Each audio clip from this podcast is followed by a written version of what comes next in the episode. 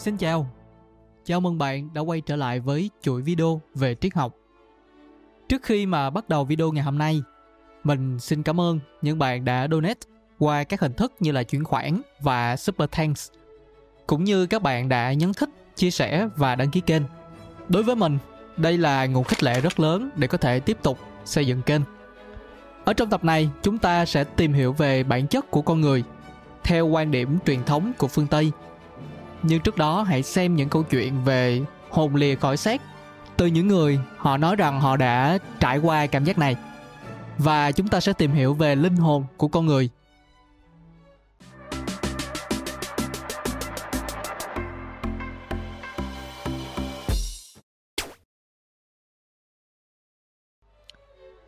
Vài năm trước, có một người đàn ông đã trải qua một trải nghiệm kỳ diệu được cứu sống sau khi tim ngừng đập ở trong phòng phẫu thuật của một bệnh viện.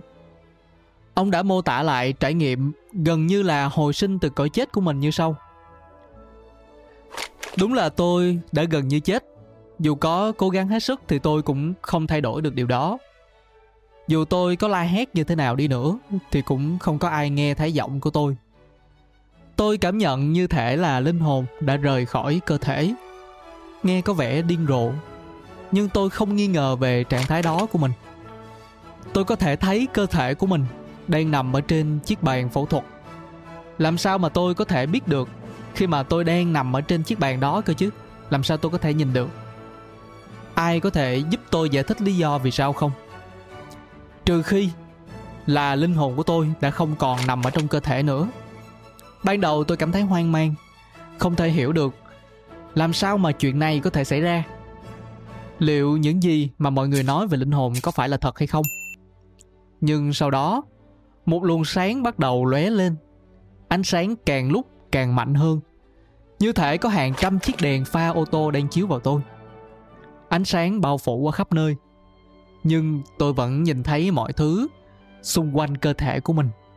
Như là phòng phẫu thuật như là bác sĩ, y tá và mọi thứ khác. Tôi không biết thời gian đó đã kéo dài bao lâu. Có thể chỉ một thoáng qua, cũng có thể là rất lâu. Ở trong ánh sáng đó, tôi cảm nhận được tình yêu, một cảm giác mà tôi khó có thể tưởng tượng hoặc là dùng lời nói để diễn tả lại. Đó là câu chuyện mà anh ta chia sẻ. Chúng ta sẽ ngạc nhiên khi biết rằng những gì mà người đàn ông này kể lại rất giống với những người đã trải qua tình huống gần như là thập tử nhất sinh họ đều đã từng đứng trước ngưỡng cửa của cái chết. Thậm chí tim của họ đã ngừng đập. Rồi sau đó nó hoạt động trở lại. Điều thú vị là họ không hề quen biết nhau. Tuy nhiên những gì mà họ mô tả về khoảnh khắc giữa ranh giới, sống và chết đều rất tương tự. Họ đều cảm nhận được cảm giác rời khỏi cơ thể của mình và cảm giác lơ lửng xung quanh, có thể nhìn thấy chính cơ thể của mình sau đó, họ đều thấy một luồng ánh sáng trắng đi tới. Họ không thể hình dung hay là diễn tả được hình ảnh của luồng ánh sáng này. Nhiều người họ tin rằng những ai đã từng đứng trước cánh cửa của cái chết sẽ không còn sợ hãi nữa.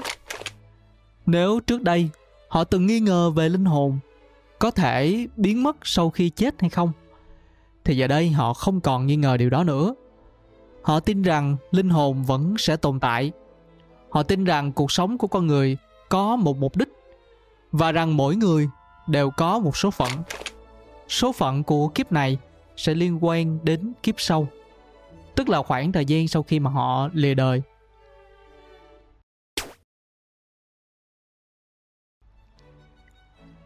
Câu chuyện về trải nghiệm linh hồn hay là hồn lìa khỏi xác luôn thu hút sự tò mò của nhiều người điều này bởi vì chúng ta muốn hiểu rõ hơn về thế giới bên kia và về linh hồn. Dù chưa xét tới việc liệu câu chuyện này có đúng hay không, nhưng qua lời kể của những người đã từng trải qua những cái trải nghiệm đó, chúng ta có thể nhận ra một số ý tưởng và khái niệm để có thể suy ngẫm về bản chất của con người. Ý tưởng chủ đạo, và cũng là điều hiển nhiên nhất là họ tin rằng con người đều có linh hồn linh hồn này có thể được gọi bằng nhiều cái tên khác nhau một số người gọi nó là bản ngã hoặc là self trong tiếng Anh. Cũng có một số người gọi nó là cái tôi hoặc là ego trong tiếng Anh. Khi chúng ta giao tiếp với nhau, chúng ta thường xưng là tôi hoặc là mình thì tôi hay là mình ở đây có thể là chúng ta đang nói tới linh hồn, phần trí tuệ ở trong cơ thể của chúng ta. Tuy nhiên thì dù cho chúng ta có gọi nó bằng cái tên gì đi nữa, điều quan trọng là chúng ta hiểu rằng theo quan điểm của họ, linh hồn tồn tại trong cơ thể của mỗi người ở trong tay chân lục phủ ngũ tạng đầu và khối óc nhưng linh hồn không phải là cơ thể. Điều này đã dẫn đến ý tưởng thứ hai. Những người đã từng trải qua cảm giác hồn liệt cõi xác tin rằng mặc dù khác biệt với cơ thể nhưng mà linh hồn vẫn gắn kết chặt chẽ với nó bản ngã của chúng ta không phải là cơ thể, tức là không phải tay chân phổi hay là tim của mỗi người. Tuy nhiên, bản ngã lại gắn kết mật thiết với những phần này, và cả hai đều tồn tại song song và liên hệ chặt chẽ với nhau.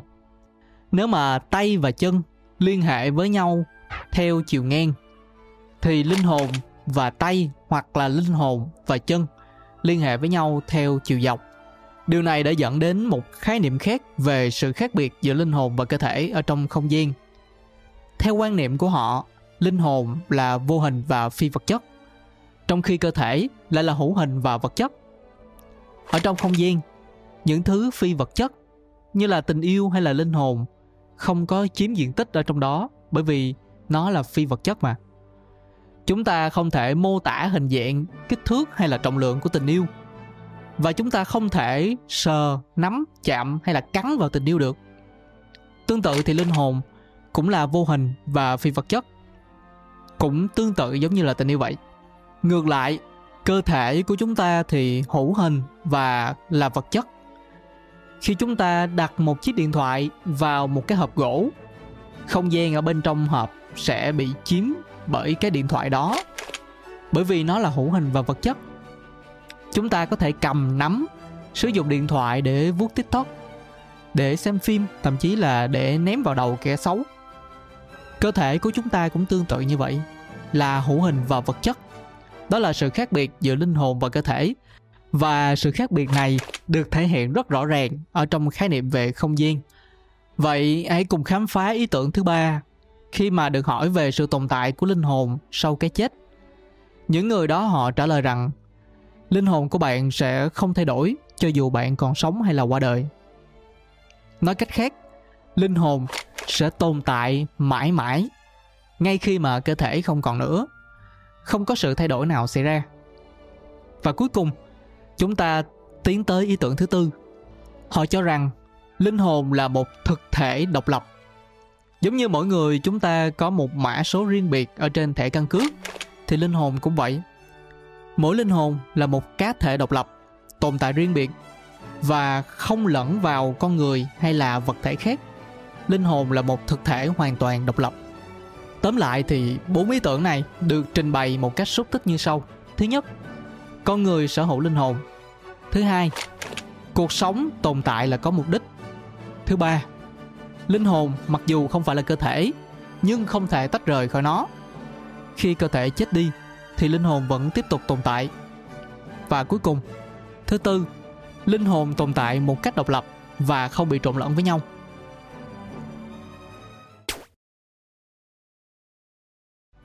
Hiện nay, rất nhiều người trong số chúng ta đều tin vào quan điểm phức tạp về bản chất của con người.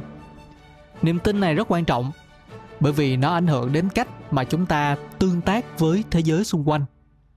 Ở phương tây nhiều triết gia và các nhà tư tưởng, họ cũng chia sẻ quan điểm tương tự.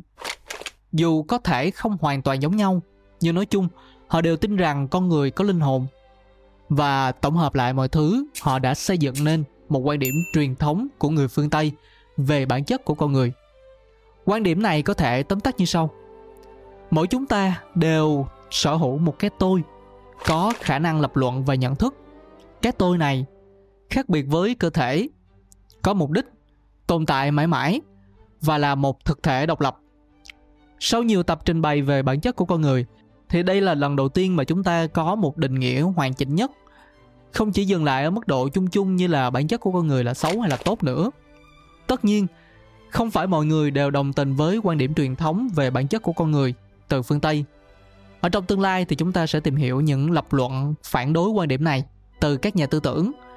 Có những người phủ định cái quan điểm này thì họ nói rằng, nếu mà bản chất của con người là lý trí và cuộc sống có mục đích, vậy thì những người vô gia cư, những người sống nay đây mai đó, mục đích của họ là gì?